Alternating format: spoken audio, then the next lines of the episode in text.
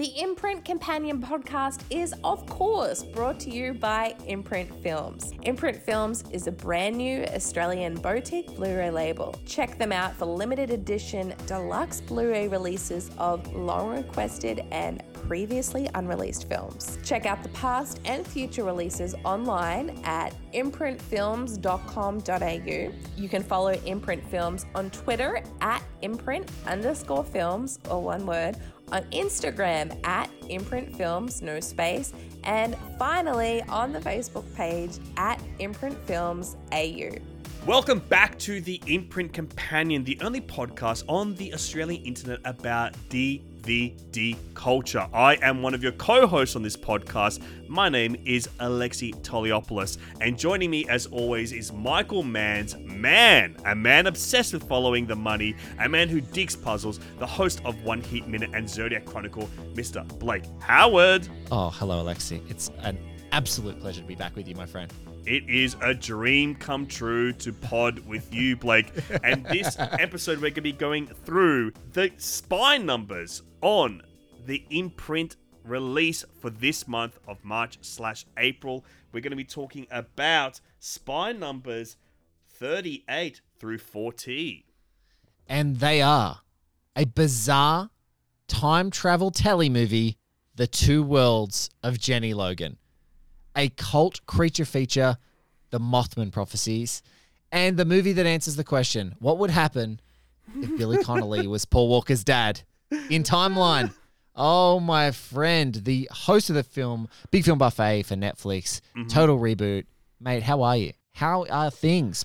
I'm good. I'm excited to go through this weirdo little batch of movies. Oh, Some that I'm familiar with, some that I was not familiar with, some that I never knew existed, and some that I've even been curious about my whole life to finally discover.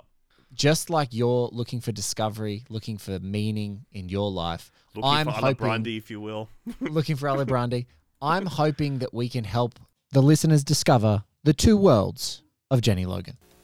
When Jenny Logan fell in love with an old house and an antique dress, she never could have guessed where they might take her. It, it was terrifying. I really felt like I was back in another century.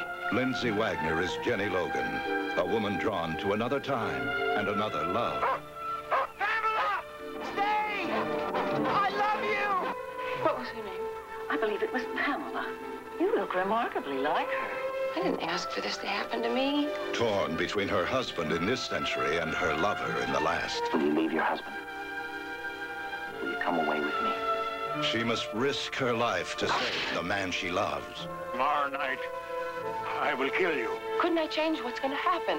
You can't save him. He's already dead. I don't believe a word I've been saying. A spellbinding story of yearning and passion. The two worlds of Jenny Logan. Next. Which one? Alexi Toliopoulos, tell the ladies and gentlemen of who are listening to Imprint Companion why this movie is so freaking special. I had never heard of this movie. It was never on my radar. I didn't know it existed. Uh, seeing it pop up in our batch was the first time I'd ever encountered it in my life.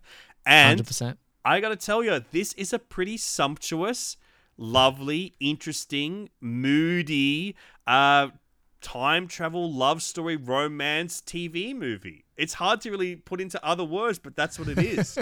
and I did enjoy it. I was thoroughly entertained by it. It kind of like scratched that itch that I have not scratched in a long time of like watching like it, there would be on TV quite a lot when we were younger Blake of like 1970s TV movies that would just kind of like pop up middle of the day so it took me back and like gave me these like nostalgic feelings of like when I would like either actually be sick or like fake sick to stay home and end up like watching TV all day Oh. and just some weirdo thing that I've I could never ever find again comes on and it's like really scratched that itch of like you know that uh, the sumptuous quality that only 1970s TV movies really have.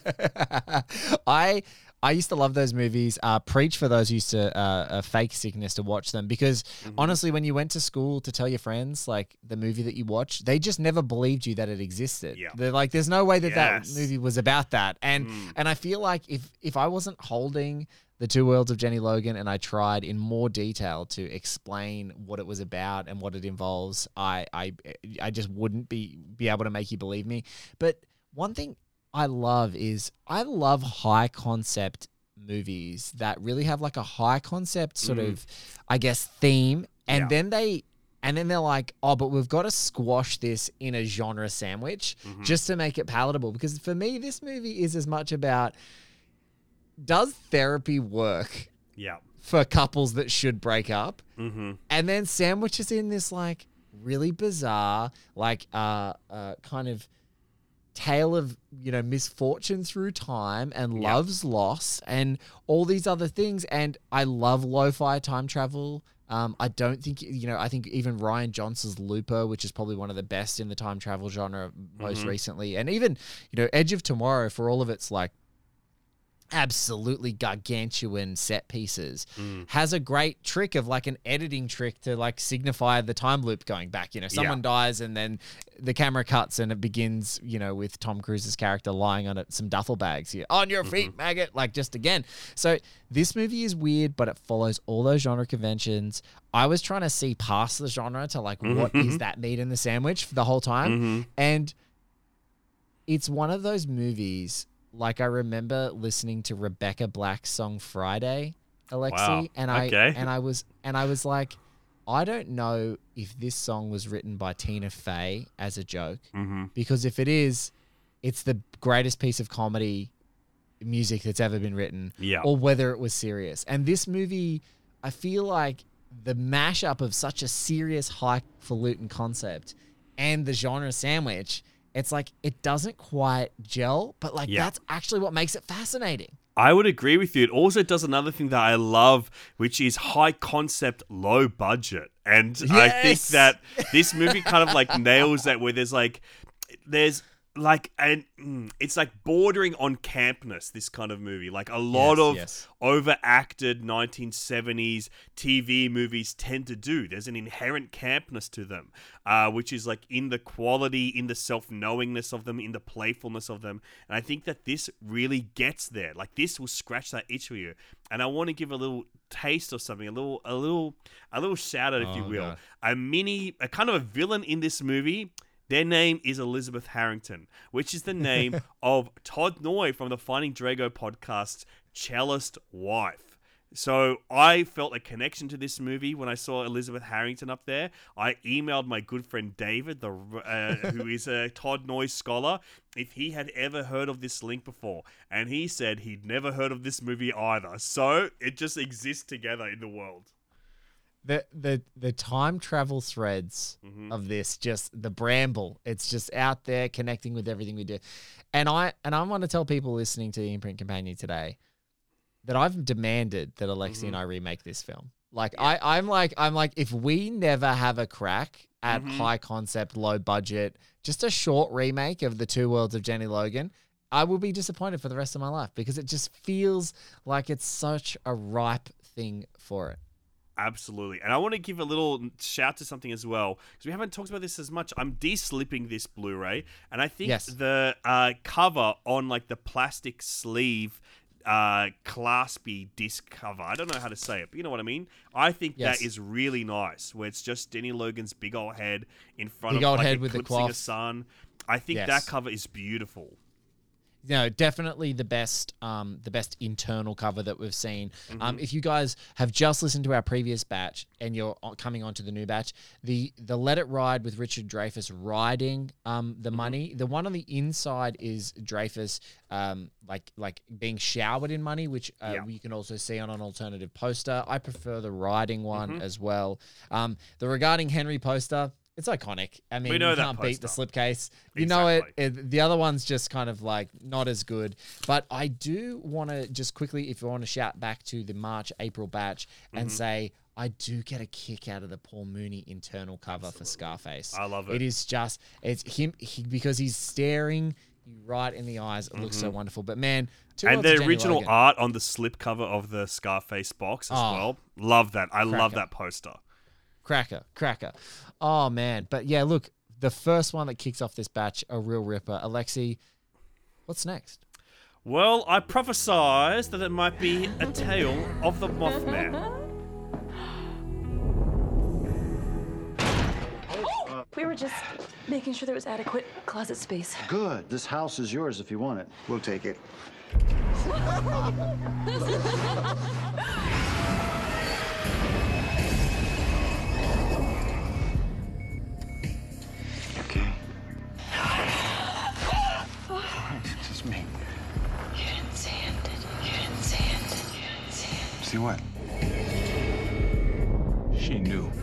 She was drawing angels. What are you doing here? Somehow between 1 and 2.30, I traveled 400 miles. I've got no memory. Past few months, people have been coming up to me and reporting strange things. Weird lights, strange phone calls. Hello? Who is this? What do you do when someone comes into your office and tells you they saw this in their backyard? My wife saw something. The Mothman prophecies from 2002 after his wife, played by Debra frickin' Messing of Anybody, messing. dies uh, tragically in a bizarre car crash. A newspaper reporter finds himself in a small town where a series of strange events may be linked to a mysterious creature. Blake, I had never seen this movie before. I had one thought in my head my whole life about this movie. I always assumed Richard Gere played a guy called like Jason Mothman or something. I didn't know Moth. I was like Mothman prophecies. I had no idea that Mothman was a creature. I always thought it was just a guy. Dude, I am. I would say for many years I was ex- in exactly the same boat as you, except then for a brief period I lived with the beautiful journalist and mm-hmm. also fantasy, uh, contemporary fantasy writer Maria Lewis, who is such a horror aficionado and like mm-hmm. especially conspiracy theory horror aficionado. Procedurals that like she as made well. She loves like Proced- investigative horror procedurals. She loves that. So mm-hmm. I was aware of this movie, but I too hadn't seen it. And I just want to say it's directed by a guy by the name of Mark Pellington. If you've never heard of, um, he's recently come back in the news a little bit because his terrific thriller, Arlington Road, is being remade for television. Wow. And so, so that is coming out. Um, don't if you haven't seen that movie, don't learn anything else about it other than to say go see it because it's a terrifically made uh, thriller. Mark Pellington was a guy who was making MTV promo videos that are really insanely innovative and brilliantly uh, kind of like weird and using all these crazy techniques of avant-garde cinema and he kind of made himself his own resume of his potential. And what's so awesome, they gave him this one two punch of Arlington Road, which is a really taut thriller he makes brilliantly. And Mothman Prophecies was always written as a creature feature. It was going to be a, like a creepy thing. And Pellington and the writers, and it, it, you know, and and especially once they got signed on Richard Gere and people like Laura Linney, uh, they just said we want to make this movie less about the Mothman and way more about the the impression of this crazy dread or this like feeling of unease or this premonition that things are going to go bad and use the Mothman as like the signifier of those things. And I can't, man, I want to just say this may be like Let It Ride is so strong. I, I almost don't want to say it's the pick of my batch, but mm. I am just flabbergasted that there's not like like there's a Conjuring universe, like there's an mm. Insidious universe. I cannot believe that there aren't 20 Mothman prophecies. That one that comes a year and that has this beautiful anthology cast that is made by really dynamic, exciting, innovative filmmakers. Because this movie like knocked my socks off. Mm. The sound editing was incredible, done by a sound editor who's worked with Terrence Malick on The Thin Red Line. Yeah. Mark Pellington himself is a really innovative visual filmmaker. He was working with all these different recording artists to make things really weird and and um, uh, have great texture. The production design was done by a guy by the name of Richard Hoover. Um, and if you haven't seen his other stuff, he's he's he's done so many things. But it goes from like forty to uh, you know Twin Peaks. Like this Yeah. guy is uh, just the the I could not believe just running the IMDb rabbit hole with this movie, how many incredible people were involved in it. And I just loved it. Like start to finish, front to back, such an entertaining thriller. And I just can't believe how many great people acted in it, how many terrific people were just, you know, uh, it's it's one of those things like early 2000s you've got a movie that's got like Will Patton, Richard Gere, Laura Linney, Debra Messing dying to be in a Mm. creature feature. And I'm like, Yeah. why can't that happen now? It, Mm. it- it's just such a weird thing. Yeah, it's an interesting movie, right? I think it's so superbly well directed. Um, because I do as well. I do love like that kind of procedural. I do love procedural movies. I do love investigative movies, and I love horror movies. And I think where they intersect is really interesting. And this movie, I made me think of you because it also set at the Washington Post, right?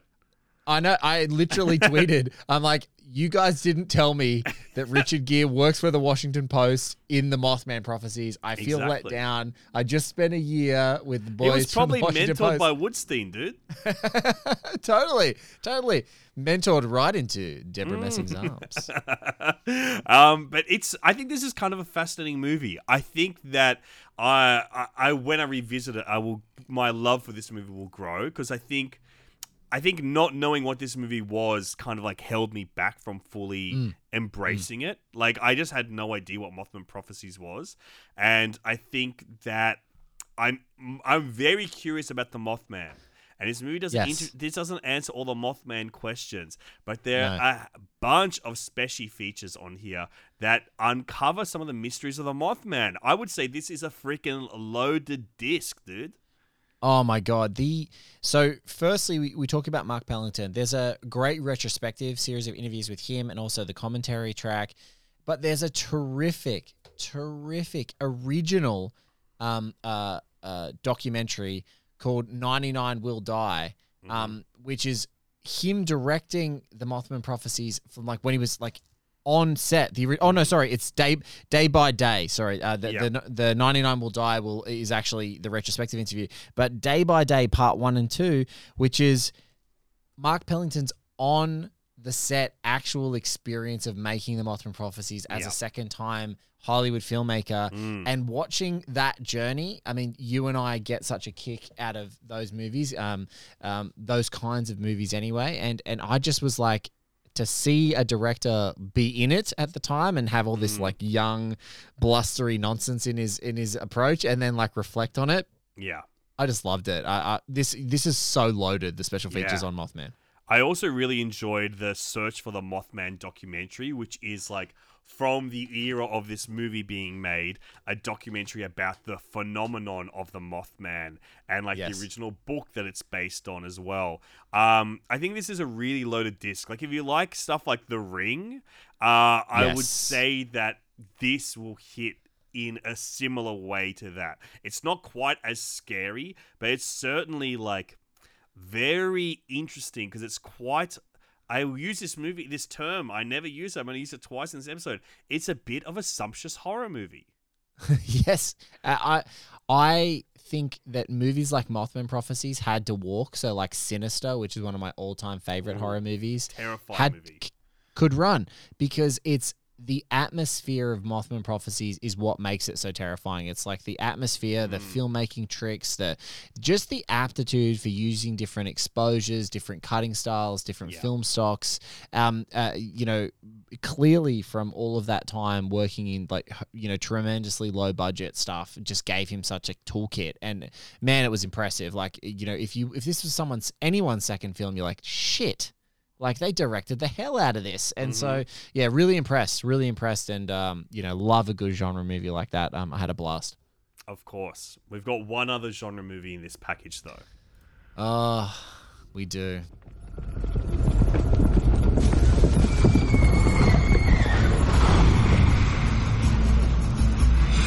Wait a minute, you're saying you actually built a 3D fax machine? Well, we figured out how to transmit an object to 1357. You actually made it work? Right, we found documents with my father's writing on it. We found his glasses. What are you trying to tell us that he faxed it back to the 14th century? Fact is, your father is in the 14th century.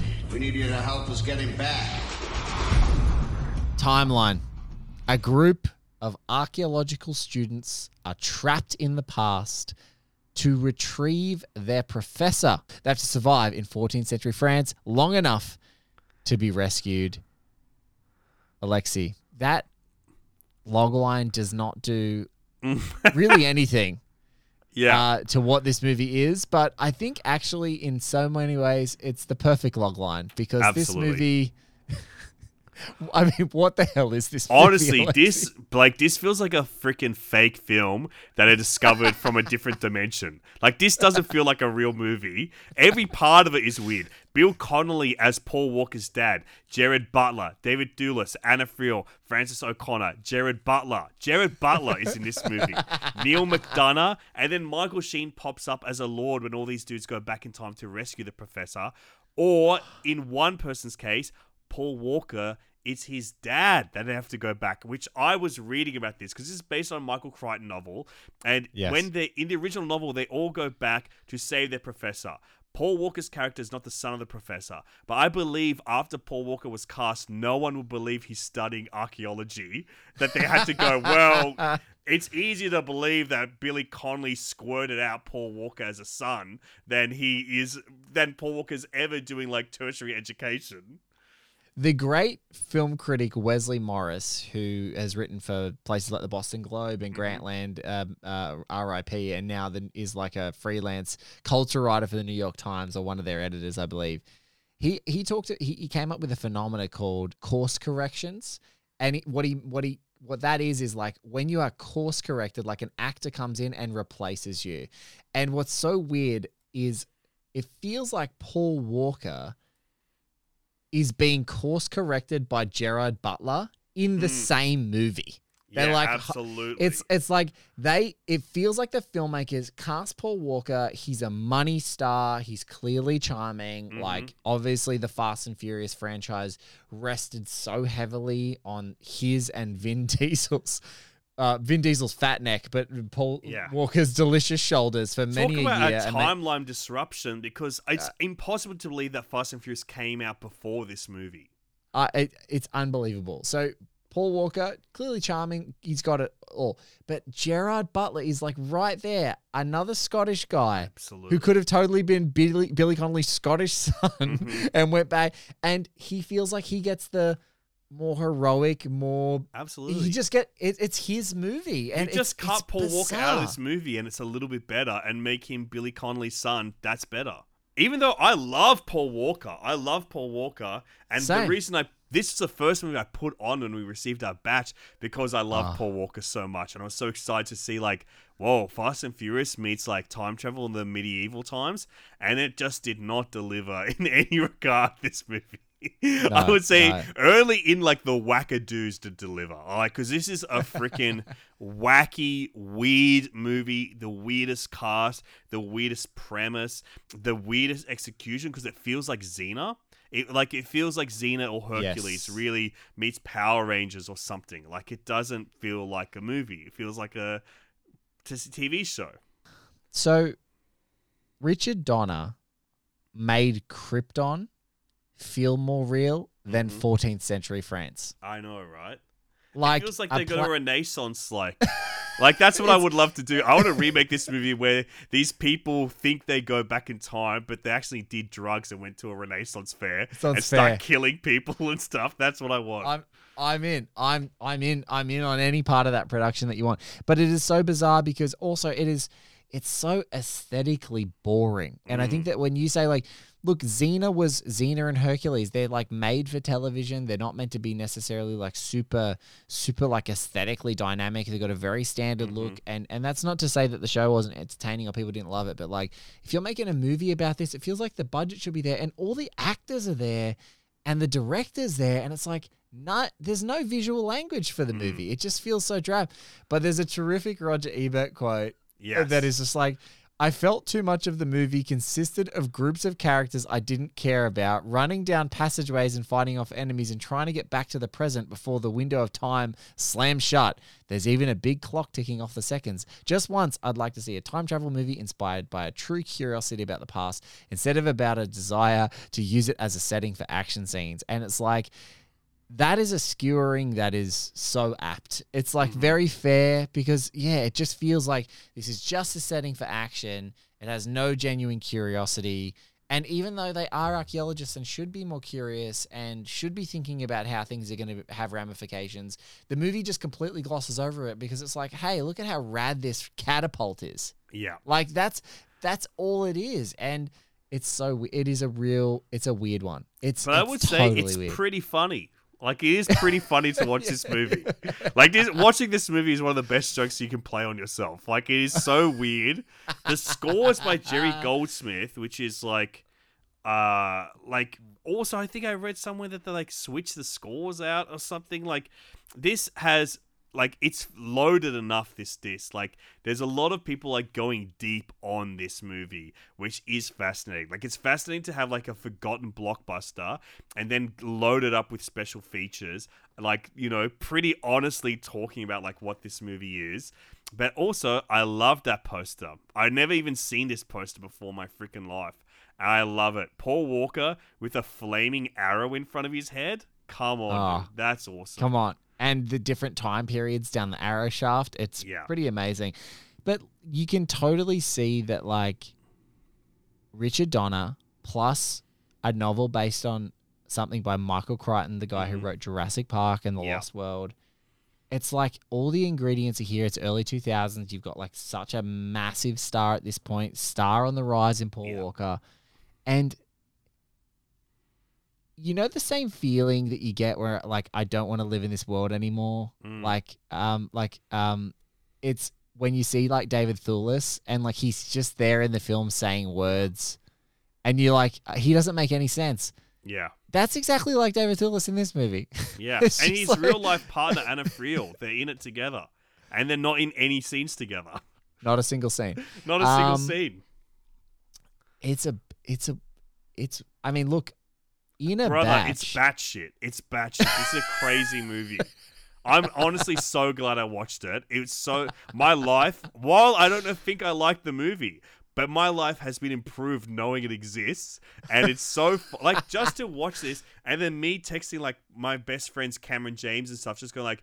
Or like go in my group chats with movies and go like, has anyone ever fucking heard of this movie? This is everyone that's in it. Sending them screenshots of like the movie and stuff like you're not gonna believe this. It is so weird. Like this is the weirdest movie. It is unbelievably weird. And I never thought I'd say this, but like in a podcast where the other time travel movie is The Mm. Two Worlds of Jenny Logan, if you're the weirdest of those two time travel movies, there's something there's something wrong. There's something wrong. Both of these movies have a trope that I love in a time travel movie where like most people come back to the present, but not everyone. And then they find a little relic that shows the life of what the other person that Ah. stayed back. Both of them have this, and Yes. Jenny Logan does it better. Jenny Logan Does basically becomes like freaking. it has the same ending as. It has the same ending as Portrait of a Lady on Fire, which is the best ending a movie ever has. And this one is just like, yeah, yeah, kind of. They're just like, yeah, yeah. Here's a little inscription of what Gerard Butler was up to. I just have to say this. Do you think that the imprint guys were like, timeline? Fuck that movie. Two Two Worlds of Jenny Logan does it better. Maybe Is that available? Is that available? Let's put it out in the same batch and see what people say. Maybe. Let's see which one sells. I'm like, Absolutely.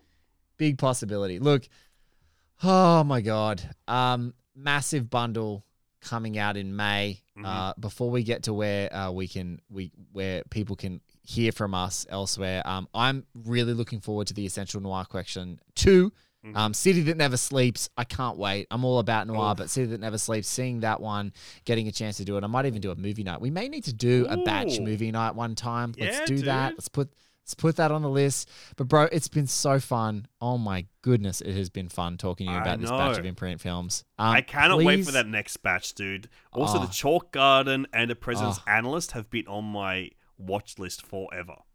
And it's it's funny. People started tweeting about the president president analyst recently, and I don't know it's like just because of that. And I, and I was just like, shit, it's it's coming back around. So really excited to do that. My friend, Mhm. other than this podcast, where can people find you? we can listen to me every week or twice a week, rather, on the Big Film Buffet, where I talk about movies coming out on Netflix with Jen Fricker. It's the official Netflix podcast where we give you the recommendations for your weekend and also give you a little bonus snack of what we're obsessed with in pop culture currently. So we get two episodes a week and also Total Reboots back with me, Cameron James, where we are talking about iconic teen movies such Screen as Ages, Ferris Bueller's baby. Day Off. We're talking Screen Ages. Clueless episode should be coming out very soon when this episode drops. Uh, some of the best movies of all time that I love very deeply. And Blake, what are you up to, baby? Uh, Zodiac Chronicle. Uh, Mhm. We're up to uh, this great show. Uh, Miami Nice is popping back up because more people are Yeah, fiends for mojitos. More people are wanting to take it to the limit one more time than Mhm. we could possibly have imagined. So Katie and I are just keeping that show simmering along Yeah. and finding the best cinephiles, the best film Mhm. critics, the best film creators to come and talk to us about another Michael Mann classic. So that's where you can hear me. And Yeah. this show, if you're listening on Imprint Companion, is going to pop up on a series of shows that Alexi and I are going to keep doing called a serious disc agreement. So nothing really is going to change from what you're listening to in our Imprint Companion episodes, but what you will hear is this show become part of a thread of us diving into all of that physical media, getting our hands on, touching, unboxing, getting physical with Yeah, media, baby. with DVDs, bro, with some Mhm. DVDs, and we are a DVD an- analysts. We're Yes, analysts of those. DVDs. We so, uh, love it, baby. I love to pop the case open, push my finger down to that little race section that holds the disc in place, press it ever so gently, allow that disc to pop up, wear it like a ring, like I'm marrying my favorite thing in the world, movies itself, popping that in the player. Pushing it in and letting a beautiful film roll after some warning messages from my government telling me to not do anything shady with these discs. But I promise you, I did not do anything weird with those discs. Now, I just want to say, I watched Alexi mimic the push. And so that tells me he's a cowboy. It's he's a cowboy. He's Yeah, wanting dude. he's one of those guys. He's not even going to the little open and close disc button on the remote. He's going a little gentle touch and he knows he knows his player. Yeah. It's just gonna go straight in there. You just a little tap it in. You just go tap it in. Tap it in. Don't do too hard, but I, I love that to feel that slight resistance of Mm. pushing the tray in, and then it just goes all the rest of the way itself. One of my favorite pleasures of watching a DVD is that tray. Well, we hope that you've had so much fun listening and that this show has brought you as much pleasure as mm-hmm. pushing in your own tray. Oh my word, you naughty bitch.